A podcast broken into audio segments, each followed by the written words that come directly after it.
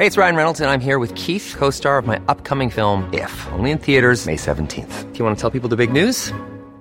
All right, I'll do it. Sign up now and you'll get unlimited for $15 a month and 6 months of Paramount Plus Essential Plan on us. MintMobile.com/switch. Upfront payment of $45 equivalent to $15 per month. Unlimited over 40 gigabytes per month. Face lower speeds. Videos at 480p. Active Mint customers by 531.24 get 6 months of Paramount Plus Essential Plan. Auto renews after 6 months. Offer ends May 31st, 2024. Separate Paramount Plus registration required. Terms and conditions apply if rated PG. Inspector General System. A reform to stop fraud, waste and abuse in government. First word. There is an administrative reform that needs to be adopted and integrated into our government system as a tool for institutionalizing accountability in government, and it is the Inspector General system in public administration, which is widely used today in the U.S. federal government and other Western states. In her book The Accountability State, Oxford academic Nadia Hilliard recounts and assesses the innovation in public administration introduced with the Inspector General system and the significant achievements of Inspector Generals in improving public administration in the United States.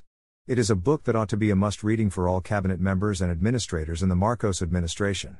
After studying at length the Anti-Graft and Corrupt Practices Act and the many provisions of the 1987 Constitution concerning crimes of corruption and dishonesty in the government service, I have concluded that our continuing frustration and despair over corruption in our government bureaucracy will abide for as long as we persist in just denouncing graft and corruption, and stop short of passing laws to ensure accountability and governance. From denouncing to stopping. As a rule, our politicians prefer condemning and investigating graft and corruption to passing measures to institutionalize accountability in the government service, because investigations and denunciations generate publicity and controversy. Consequently, I am skeptical and cynical about the schemes of anti-corruption crusaders, such as congressional hearings conducted on live TV by Senate committees and the creation by presidential order of anti-graft commissions and task forces. All the grand schemes and plans to stop corruption are perennially bound to fail because they do not possess the wherewithal to combat the menace. It is in this light that I urge our government to switch focus from denouncing graft and corruption to seriously stopping fraud, waste and abuse in the government service. There is a proven formula to make this happen, and this is the adoption of the Inspector General system in our government. Rationale for Inspector General. I want to propose to the President and to the majority coalition in Congress that they join together in passing a law that will institutionalize the Inspector General system in the executive branch of government, including the military. The rationale for the system is simply stated. In our government system today, we have the Commission on Audit firmly in place to examine, audit and settle all accounts, pertaining to revenue and receipts of, and expenditures or uses of funds and property, owned or held in trust by or pertaining to the government, or any of its subdivisions, agencies or instrumentalities. Through the vigilant work of the Audit Commission, the nation has been able to monitor the expenditure of public funds, and in so doing has become aware of malfeasance in the handling of public funds. This laudable vigil and scrutiny, however, covers only the expenditure of public funds. We have no system for monitoring whether government agencies are doing their work or accomplishing desired targets. And we have no way of checking fraud, waste and abuse in government. U.S. Inspector General Act. In 1978, the U.S. Congress embarked on a remarkable reform dramatically designed to intensify its oversight over the federal government. It enacted the Inspector General Act of 1978, or the IG Act, to combat fraud, abuse and waste in the programs and operations of federal departments and agencies. Congress passed the IG Act after hearing evidence that fraud and waste had reached epidemic proportions within the federal government. The Congress solution to the problem was the creation of offices of Inspector General within executive agencies. The offices of Inspector General embedded in government departments and agencies have been given broad powers to investigate the agencies that they are appointed to oversee. In this regard, the offices of Inspector General possesses broad subpoena power in conducting its investigations. Consequently, the various offices of Inspector General are well equipped to uncover fraudulent activity on the part of those who contract with the government. Much of what I cover here refers mainly to investigative offices in the United States. There are similar offices in many countries, especially in Europe. In the U.S., the Office of Inspector General is a generic term for the oversight division of a federal or state agency aimed at preventing inefficient or illegal operations within their parent agency. Such offices are attached to many federal executive departments, independent federal agencies, as well as state and local governments. Each office includes an Inspector General, or IG, and employees charged with identifying, auditing and investigating fraud, waste, abuse, embezzlement and mismanagement of any kind within the executive department. Hiring for your small business? If you're not looking for professionals on LinkedIn, you're looking in the wrong place. That's like looking for your car keys in a fish tank. LinkedIn helps you hire professionals you can't find anywhere else, even those who aren't actively searching for a new job but might be open to the perfect role. In a given month, over 70% of LinkedIn users don't even visit other leading job sites. So start looking in the right place. With LinkedIn, you can hire professionals like a professional. Post your free job on linkedin.com/people today. Hey, it's Ryan Reynolds, and I'm here with Keith, co-star of my upcoming film, If, only in theaters May 17th. Do you want to tell people the big news?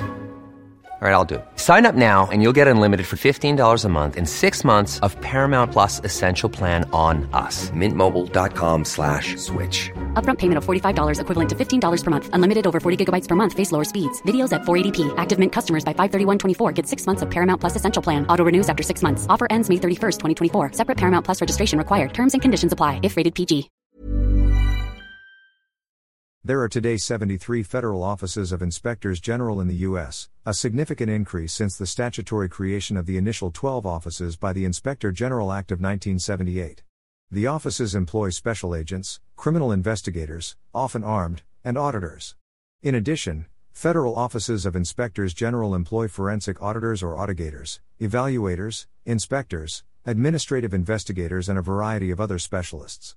Their activities include the detection and prevention of fraud, waste, abuse, and mismanagement of the government programs and operations within their parent organizations. While the IG Act of 1978 requires that inspectors general be selected based on their qualifications and not political affiliation, precedentially appointed inspectors general are considered political appointees and are often selected, if only in part and in addition to their qualifications, because of their political relationships and party affiliation.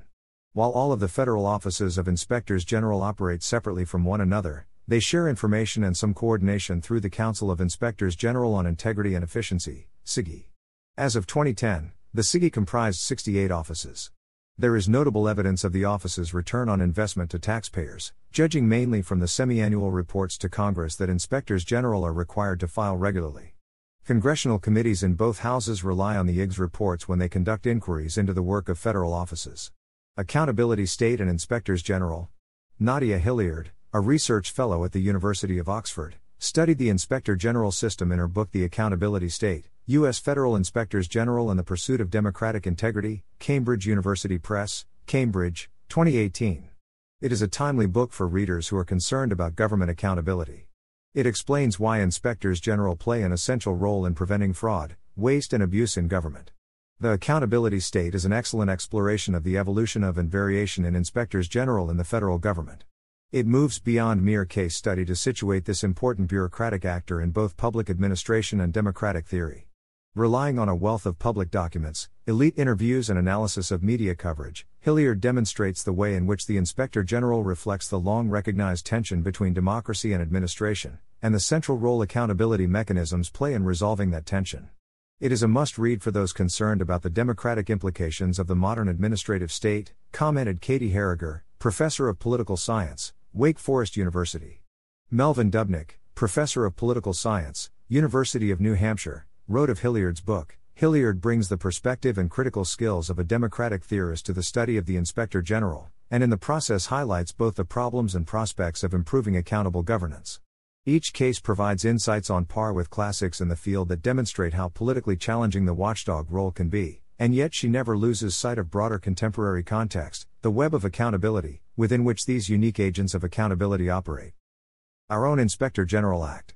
It makes sense for Filipino policymakers and administrators to now legislate our own Inspector General Act that will fit our unitary system of government and our conditions and our experiences in public administration. The key benefit from having our own Inspector General legislation is that we will put in place in our entire government bureaucracy a system for continually checking fraud, inefficiency, and abuse in government. The system that was severely abused by Janet Lim Napoles and her fraudulent foundations will be uprooted by a different system of control. The post of Inspector General will be an ideal career goal for many of our lawyers and new graduates of schools of public administration and political science. The title carries some distinction, which serious professionals will be proud to uphold. If the Marcos administration adopts this reform between now and 2025, in just a few short years, and right before the close of BBM's term in 2028, we could have our own accountability state. Yen Makabenta at yahoo.com. Hey folks, I'm Mark Maron from the WTF Podcast, and this episode is brought to you by Kleenex Ultra Soft Tissues. your ally to help tackle your allergy symptoms this season. I love the change of seasons, but nobody loves pollen and all those other things floating in the air that make you sneeze during this nice weather. Kleenex Ultra Soft Tissues are hypoallergenic and allergist approved. So fight back against watery eyes and runny noses without worrying about irritating your skin. For this allergy season, grab Kleenex and face allergies head on.